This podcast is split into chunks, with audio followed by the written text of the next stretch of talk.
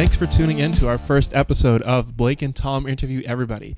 Today we have on a very special guest and one of our best friends. Uh, his name's Nick. He has some incredible stories to tell. He's got a lifetime of challenges and some incredible successes for somebody who's just 26 years old.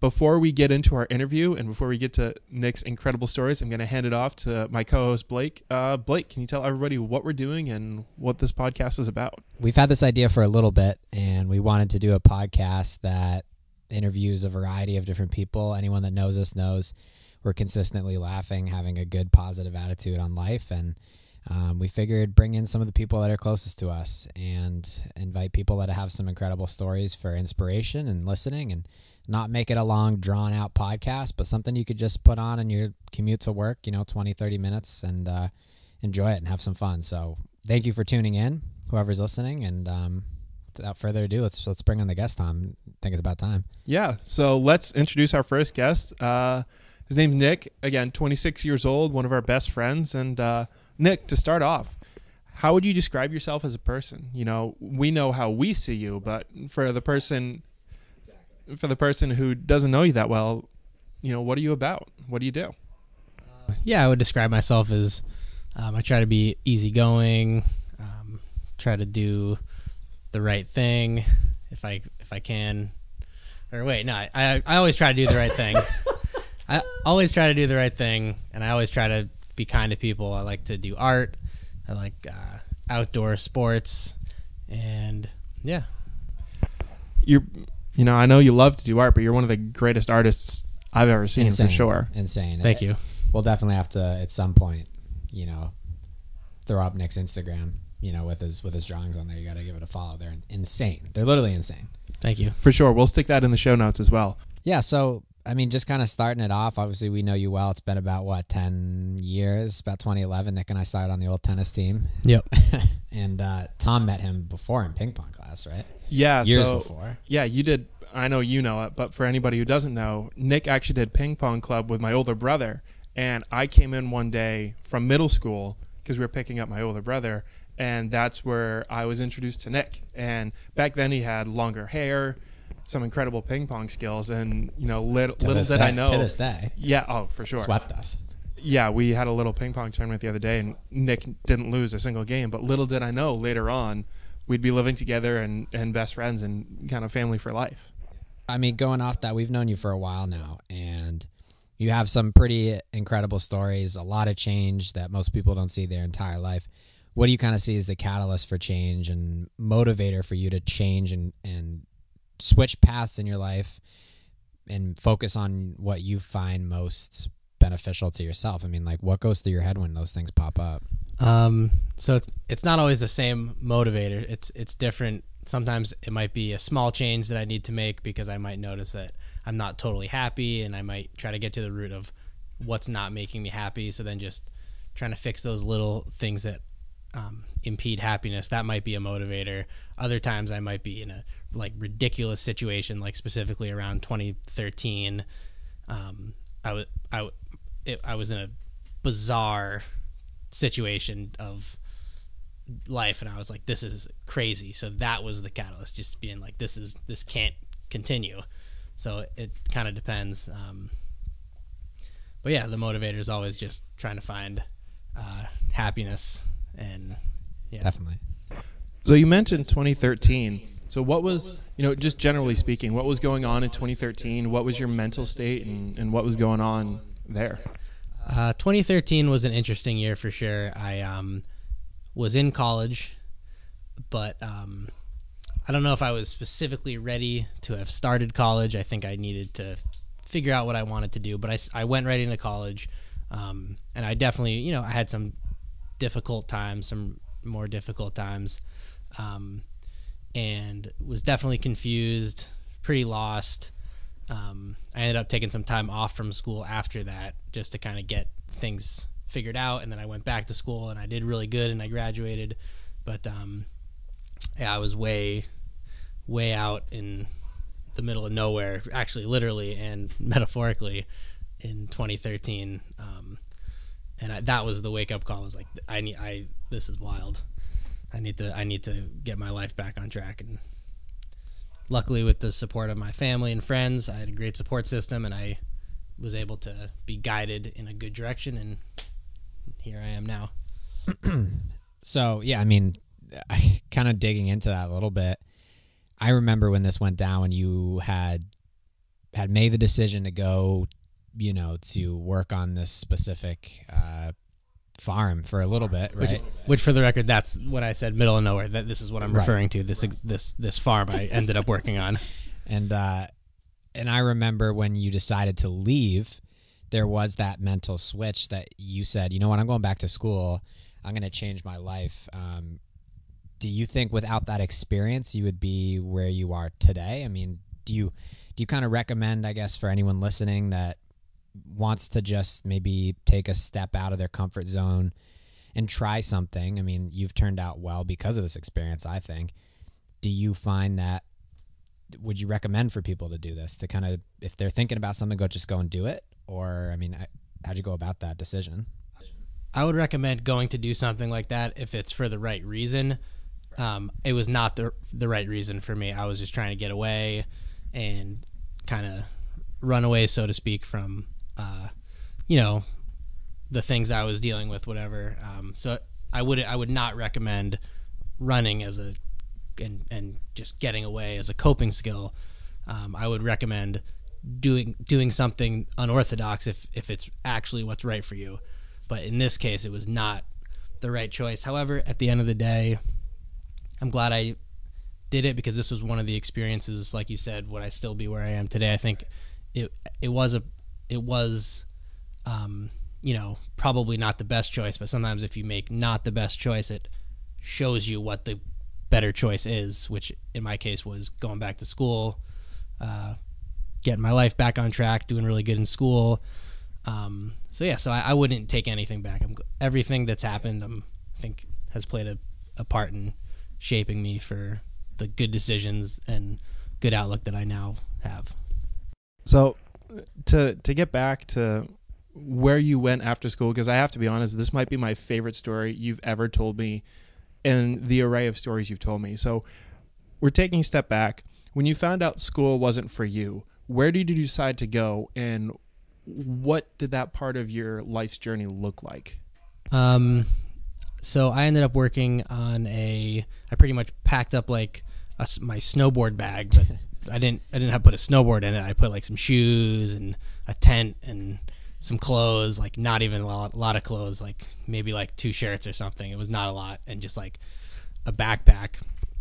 And uh, went down south where I was working on a farm, just doing like basic labor. Um, and you know, for some people that might be what they really want to do, but for me, I was just trying to like get away, get away from school, get away from. Um, unfortunately, I was also getting away from all the people that I probably needed the most, and I realized that when I was down there, which was a big factor for me coming back quickly. But um, yeah, so i that's remember the call too i mean the, the call is the most crazy part of the story I called you. I was like, I'm coming we, back. we planned it i mean we all were there at the bus station dropped them off dropped me off at the bus at like five in the morning Right. to go to the airport, and it, and it was probably like, all right, like, who knows the next time yeah I'll see you? yeah it was, it was pretty emotional because we didn't know i mean you you at that point you were just kind of meeting nick I remember. Right. The Like meeting me again. Right. I remember the day before you left was when we all went to the mall and it was just kind of like our going away party for you.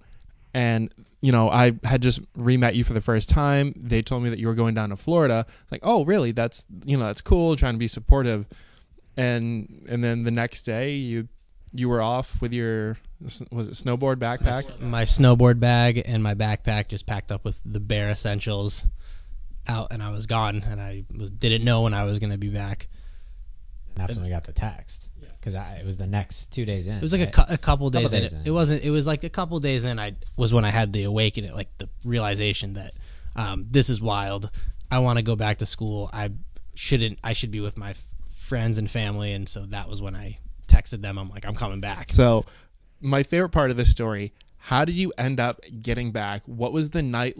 What was the night where you decided to leave? Like, and and just go a little bit through through that part of the story.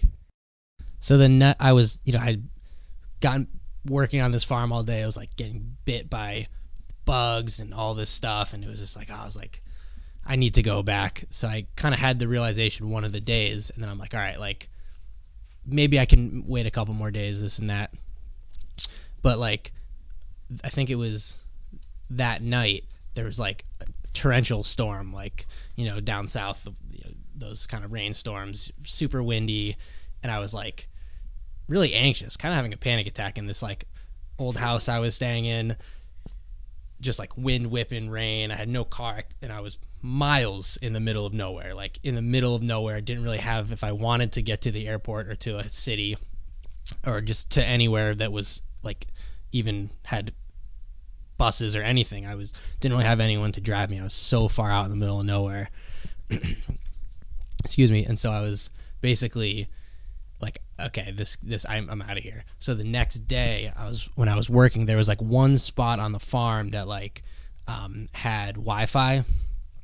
And i was i had like a break. And so i went on wi-fi and i found like a map of the place like meaning the whole pretty much the whole greater city area town area whatever state map. I zoomed in just so i could get like a road map. And i screenshotted it on my um, on my ipad mini that i had brought because I knew I wouldn't have Wi-Fi for after those like ten minutes, and that I was going to use that as my map. And I was like, I'm skateboarding out of here. Like that's it. I don't have a ride. It's like I was 30 miles from the nearest civilization, but I was going to skateboard out. I was like, I'm going to do it. And no um, reception, no right? barely any reception. No reception, like barely any reception. I think we had some reception in the house, but you know, away from the house there wasn't any. I mean, it was like I was just I was going to be on my own on the skateboard with my backpack and my and my big duffel bag. Um, and so I had the map and I was going to skateboard. But then I think it was the next day when I had that Wi Fi, or maybe it was the same day that I screenshotted the map. I was like, I don't think any car service would or taxi service would ever come this far, but I'll just just I'll just try it. I'll just see if I can find like a phone number for a, um, a car service or like a taxi service and just like at least screenshot that too, so I just at least have that. So the next night, you know, I sleep I don't sleep well. I'm like anxious and I just want to go home and I'm just realizing now that I made a terrible mistake just leaving all my friends and family and going into the middle of nowhere. And probably like probably like 4 or 5 a.m. I wake up and I was like I was gonna do it. I was gonna skate out of there, but I'm like, I'll just call the number first. So I had my cell phone, my flip phone, and I had almost no service, but just enough to make a grainy phone call. So I call them, and um, you know, the guy picks up and he's like, at this point, it's probably five five thirty in the morning, and he's like, "Well, where are you?" Yeah, yeah, we'll we'll pick you up. Where are you? And I was like, "Oh, thank God." Um, but I have no idea the address. I don't even know if there is an address. I'm just in the middle of nowhere, like an old house um, that was part of the farm. So I run outside, and just like there was no street signs, there was no like mailboxes, and I kind of like run down the street, and I found like an old street sign. I was like, I think okay, that must be the street and then I there were no house numbers, and I looked for like the nearest house, and I could see like an old mailbox with like the house way back in the like you couldn't even see it from this little road. But I was like, whatever the number on the mailbox was, I just said that number, and then I said the street sign that I found, and he's like, he kind of paused, and then he's like, oh, uh, you're way out there, and I was like. I was like, oh, I know, and I was thinking like, yeah, he's not. No one's coming to get me. Like, it's either skateboard or I'm just, I'm just staying here. Um, and he's like he kind of paused and then i'm like please like in my head like like begging he'll come pick me up. And then he's like all right yeah no like you know thick southern accent. He's like all right you know we'll, we'll get someone out there. And i was like oh like total relief. Like i was so relieved. I run back into the house. I pack up my little bag of you know the three or four things that i had. And um there was someone else staying in the house and i like woke them up and i was just like yeah i'm leaving I didn't I didn't want it, them to just wake up and I'm not there and be like startled right, yeah, and think something yeah, bad happened. So I just wanted them to know that like I was I was leaving, like it wasn't a big deal. So you know they were like confused, like I'm just waking them up out of like REM sleep basically, and I'm like, yeah, I'm leaving. They're like, what? I'm like, no, I'm leaving. Like. Like I was like, I just have a like a family emergency or something. I gotta go. I just made up an excuse. I'm like, yeah, I'm leaving. She's like, she's like, oh, like maybe thinking I was saying like soon. I'm like, like right now I'm leaving. Like she looked so confused. She's like, all right, I mean, yeah, okay, like still just waking up. I don't even know how much of this was computing at that moment. So I run out and uh, I'm waiting for the car, and I had to go to the street sign and the house that I had told them about, which was kind of far, like a couple, a couple, not super far, like I did maybe like a couple minutes running from the house, and I made it there, and I see this car come, an old beat up Crown Victoria, and I was like, the relief. It might as well have been like, a like police escort. I was so relieved. I'm like, I'm going home. Like I was so relieved. It sounds um, like you're escaping Shawshank Prison. Yeah, which it really wasn't. It was it was a fine place. It was just I think in, In my head. brain, I in my head, I felt trapped there. I, I wasn't obviously trapped there. It's just that I didn't really have a because I was so secluded in the woods and I didn't have a solid ride out of there. I didn't really have anyone to just like give me a ride, and it was 30 miles to the nearest civilization. I kind of felt like I was trapped, but I I obviously wasn't. Um, but yeah, um, that th- the story though only just begins as I get in the car. It probably got even weirder before it got better. Meaning, better would be when I got to the airport um, and flew home. Uh, but this was an very one. I'll never forget. I'll remember this this cab ride for as long as I live. It was it was something else. Um, first of all, the guy was he had like a big gulp that was absolutely filled with alcohol. he was hammered. And this is like down south in the middle of nowhere. Like no one cared. I mean, he was hammered. It was like it was like six thirty in the morning. Drinking like it was like a you know big polar pop cup. You know, Forty ounce. yeah, like one of those big polar pop. You know, forty five ounce big gulps with the you know foot straw coming out of the. And um, so he's hammered. So we're driving, and um, I, I'm as reluctant as I was to, you know, get behind, get in the car with this man behind the wheel. I was like, I wasn't reluctant. I ran into his car. It was like freedom. Um, he had like three teeth. It was just, it was bad. But um, we, so he drove me, and you know, he's, you, you know, we're cruising around, and so this was in Florida. Um, this was near, kind of near um, the University of, no, I'm not really near the University of Florida, but the um, airport that I was flying out of was the Tallahassee, Florida airport. And um, I'd never been through, uh, what's the, it's, uh, you, uh, which, what's the university there? Um, The one is that the one where Ted F- Bundy was? FSU, FSU. Sorry, I get confused with Florida State and Florida State University or whatever it is. So this was FSU, and yeah, so this is like the Ted Bundy house, that like sorority house or whatever that he went into was, and I had never been there. So he asked me, he's like, "Have you ever been through campus?" And I was like, "No, like I'm not from here. I you know I flew into this airport and then I ended up miles and miles in the middle of nowhere, and now I'm I'm going out, but I've never actually been in the town or I mean the campus." And he's like, "Oh, here I'll I'll take you." And he so he stops the um you know the meter so I'm not getting charged. And so like he took me on like a free tour as we were coming up to campus. He stopped the meter and he's like, "Yeah, I'll give you a little free tour." And then as soon as we left the campus, he started the meter again. Um, he, he drove me right by the the um, Ted Bundy house, which was all boarded up. All the windows were boarded up, and it was it was creepy still. Even I mean, this would have been what 30 years after that. It was windows were boarded. Anyways, it was just it was it was an interesting ride with an interesting guy, but still one of the most freeing and just totally relaxing car rides I've ever had just because I was like I'm going home and I was really content on going back and making, you know, getting everything together, getting back to school, graduating. So I had, you know, high hopes as in this car ride as representative of me going back, getting my life back together and finishing school and doing that whole thing. So, um, yeah, I'll always I'll always remember that this trip and that car ride. Would you say that this this time when you were leaving the commune, it sounds like, and heading back heading back up here, um, would you say that that's kind of like the low point that you've faced? Is, is that the low point in your you know adult life at least? Um, yeah, one of them for sure. I would say either maybe s- some of the reasons that I had gone there in the first place, you know, because I, I had was just had a lot going on um, before that. Um, so either the reasons that got me out there in the first place or then finally getting out there. I would say it was all kind of the low point. Just that whole end of t- end of 2012 kind of first half of 2013. That it was all kind of equally a low point. Um, but again, like like Blake had said earlier, I think it had to happen to then get me on a really uphill path. And I also think that um, I'm, I'm grateful that I kind of hit a low point at 18, 19 years old as opposed to when I'm 40 and I have like kids and stuff. Like, I'd rather get it out of the way and learn from it when I'm young, when the stakes are really low.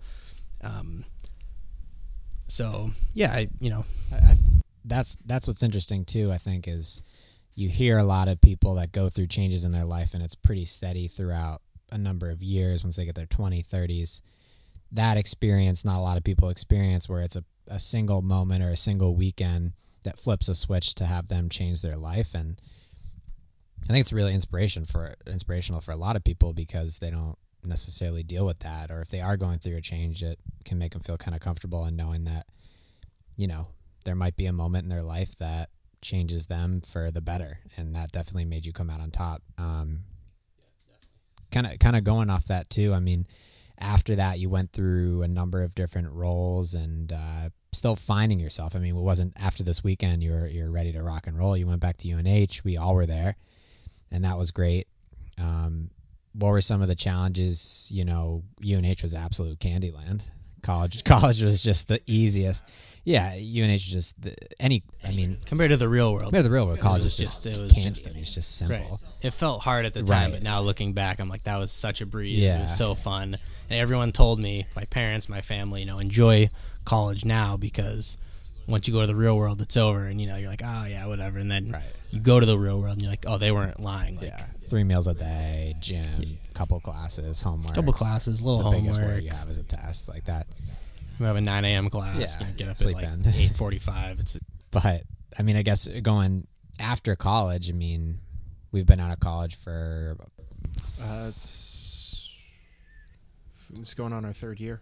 four for you. Well, for me For too. yeah, four for Tom and I, and about five for Nick, which is pretty wild. I think right, five for you, Nick. Five years out of college. Um, I graduated in 2017, so So, so so four, four. years. okay, four years. So, do you? Uh, what was your journey kind of like after school? Like how how did you find what you wanted to do and, and roll with it? Um, so I went to school. My degree was in art history. Um, I ended up getting a job as a behavioral health professional, and I've been doing that ever since. Um, I didn't really plan on doing that, but I was uh, living near the school, and I found the job on Indeed, and I was qualified for it. I had you know the bachelor's degree, so I I was like, oh, you know, I, I think I have you know a lot of patience and um, a lot of the skills that might be necessary for this job. So I went for it, and um, it, it's not easy, but um, It's rewarding. I, I did it for very rewarding, and I did it for a number of years. Like I did, I have been doing it for a lot of years.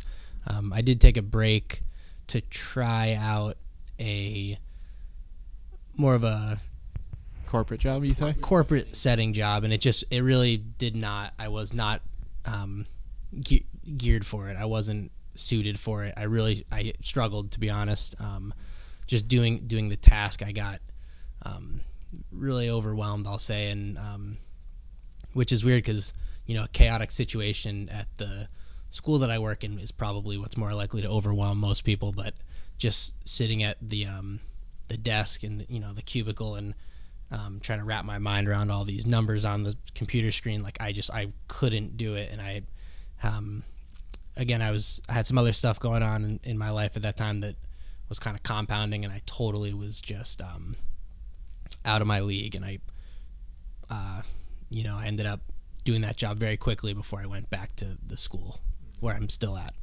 How do you think being um, well, you you are a teacher right now. So how do you think being a teacher at the school you work at has led you to the path that you want to be on, or how does that help you shape what job you want to take in the near future? Um, I I again I just because I work in I work in mental health now wasn't something I ever planned on, and it's not something that I want to do forever, or probably maybe not even for that much longer, for that matter. Um, but it's definitely just showed me um, the importance of having a job that you love doing every day. You know, I, I, get a lot of reward out of my job, but it's not what I um. It's it's not what I can't. I don't think it's my absolute passion in life. You know, it's rewarding, and I'll always remember doing this. But um, it's it's showed me that it is important to pursue something that I do really want to do. Um, and so I think just in that way, just you know, going to work and really sometimes having a tough time dealing with a lot of the chaos or just really being like I just the, my tasks I have to do at work today are just so I just don't even know if I have the energy for them. Obviously, you always do them, but just feeling so beat down by work sometimes that's the um, the kind of the spark that is now really reminding me I need to go do something that I really love, which is what I'm trying to do right now. I'm pursuing some um, you know other education opportunities. Hopefully, that will start next fall, and I'll get into a new career that I uh, have been interested in for a very long time that I'm going to finally get to do. I think that for anyone that doesn't know Nick, I mean, his interests vary so far from, you know, a weekly roller skate down at the roller skating rink, down to snowboarding, down to 60 mile bike rides. I mean, he picks up anything and he picks it up quick. Um, you know, what I guess kind of one of my final questions is when someone is listening to this, it doesn't matter who, what age they are. Could be someone fresh out of high school, college, like when you had the experience on the farm, or even closer to our age, even especially in this pandemic, people really trying to figure themselves out.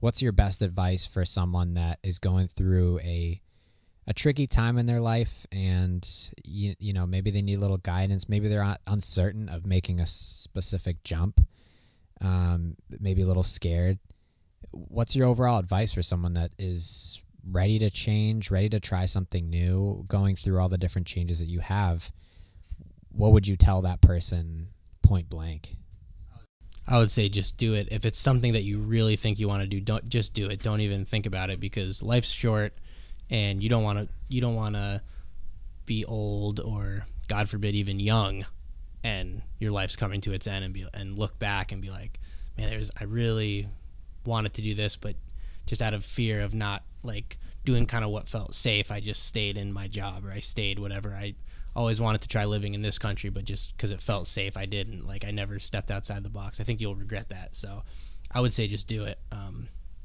because you get one life. Do it, get some cool experiences, and uh, and most importantly, just like remember that um, the people around you are really a big key to happiness. Meaning uh, embracing your friends and family.